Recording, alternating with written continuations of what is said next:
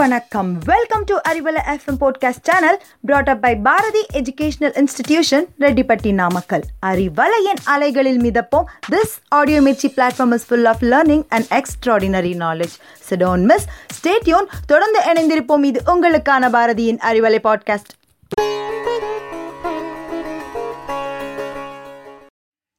அறிவலை நேயருக்கு அன்பான வணக்கம். சோழன் எக்ஸ்பிரஸ் சரியாக காலை எட்டு மணிக்கு சென்னை எழும்பூரிலிருந்து புறப்பட்டு விட்டது.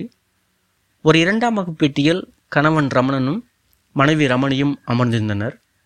தஞ்சாவூரில் உள்ள இரண்டாவது பெண் வீட்டிற்கு செல்கிறார்கள். லக்கேஜ் அதிகம் இல்லை.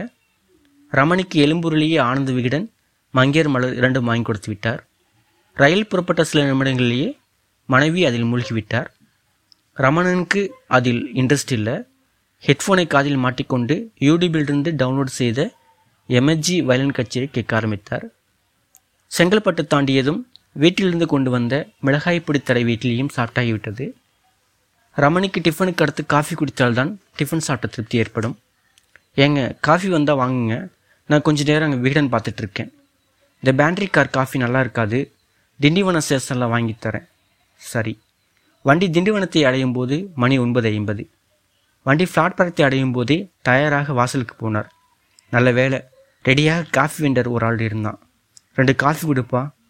முதலில் ஒரு காஃபியை மனைவியிடம் கொடுத்துவிட்டு மீண்டும் இரண்டாவது காஃபியை சீட்டில் வைத்துவிட்டு அவனுக்கு பணம் கொடுக்க பரிசை எடுத்தார். ஒரு இரநூறுபாய் நோட்டு தான் இருந்தது. அதை அவனிடம் கொடுத்தார். சார், இருபது ரூபாய் இல்லையா சார்? இல்லையப்பா. அவன் பாக்கியை கொடுக்க தன் பாக்கெட்டை துளவினான். அதற்குள் வண்டி புறப்பட்டு விட்டது. பாக்கெட்டை துளவிக்கொண்டே வண்டியின் பின் ஓடி வந்தான். அதற்குள் வண்டி பிளாட்பாரம் எல்லையை கடந்து விட்டது. அதற்கு மேல் அவனால் ஓடி வர முடியவில்லை. ரமணன் சீட்டிற்கு திரும்பி ஒன்றுமே நடக்காது போல் காஃபி உறிஞ்சி குடிக்க ஆரம்பித்தார். எல்லாவற்றையும் மனைவி பார்த்து கொண்டே இருந்தாள். என்ன, இரநூறுபா போச்சா? ஆமாம், அதுக்கென்ன இப்போது? யாராவது அவன்கிட்ட இரநூறுபா கொடுப்பாங்களா? அவன் பாக்கி தர ட்ரை பண்ணாண்டி, அதுக்குள்ளே ட்ரெயின் கிளம்பிடுச்சு. அதற்கு அவன் என்ன பண்ணுவான் பாவம். போதுமே உங்கள் திறமை, அவனை அப்படியே நம்புறீங்க பாருங்க, அங்கே தான் உங்கள் கடைப்புத்தி நிற்கிறது. அவன் என்னை வேணும்னு ஏமாத்தன்னு சொல்கிறியா? இல்லையா பின்ன, அவன் சும்மா பாக்கி கொடுக்க வண்டி பின்னாடி ஓடி வர மாதிரி சீன் போட்டிருக்கான். அதை கூட புரிஞ்சுக்க தெரியலையே உங்களுக்கு. போனால் போகுது, பாவம் ஏழை. பணத்தை கோட்டை விட்டதும் இல்லாமல் அவனுக்கு வக்கலத்து வாங்குறீங்களே. போதும், உன் வீட்டுக்காரனுக்கு சாமர்த்தியம் பத்தாவது தான், வாயை மூடிட்டு வா. இந்த உரையாடல் வண்டியில் இருக்கும் அனைவரும் வேடிக்கை பார்த்தனர். அவர்களுக்கு ஏதோ சீரியல் பார்ப்பது போல் இருந்தது. பலர் ரமணனை அசடுதான் என்று தீர்மானித்து வந்தனர். சிலர் இந்த ரமணிக்கு ஆனாலும் வாய் ஜாஸ்தி, கணவனை எப்படி மட்டம் தட்டுகிறாள் என்று நினைத்தனர். வண்டியின் வேகம் அதிகரிக்க எல்லோரும் இந்த சம்பவத்தை மறந்து அவர்கள் முன்பு செய்து கொண்டிருந்ததை தொடர்ந்தனர். கணவன் மீண்டும் கச்சேரியை தொடர்ந்தார். எம்எஸ்ஜி ஞானசாகராத வாசித்து கொண்டிருந்தார். ஆனந்தமாக கண்ணை மூடிய ரசத்தில் அந்த இரநூறுபாய் மறந்து போனார்.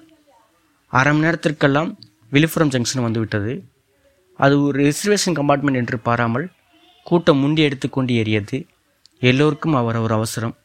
கூடவே ஒரு பதினைந்து வயது பையனும் ஏறினான். அவன் அங்குலம் அங்குலமாக முன்னேறி ரமணன் இருக்கும் சீட் அருகில் வந்துவிட்டான். சார், திண்டிவனம் ஸ்டேஷனில் நீங்கள் காஃபி குடிச்சிங்களா? ஆமாப்பா. சார், இந்தாங்க உங்கள் நூற்றி எண்பது ரூபாய் என்று சொல்லி ஒரு நூறுரூபாய் நோட்டையும் நான்கு இருபது ரூபாய் நோட்டையும் அவர் கையில் திணித்தான்.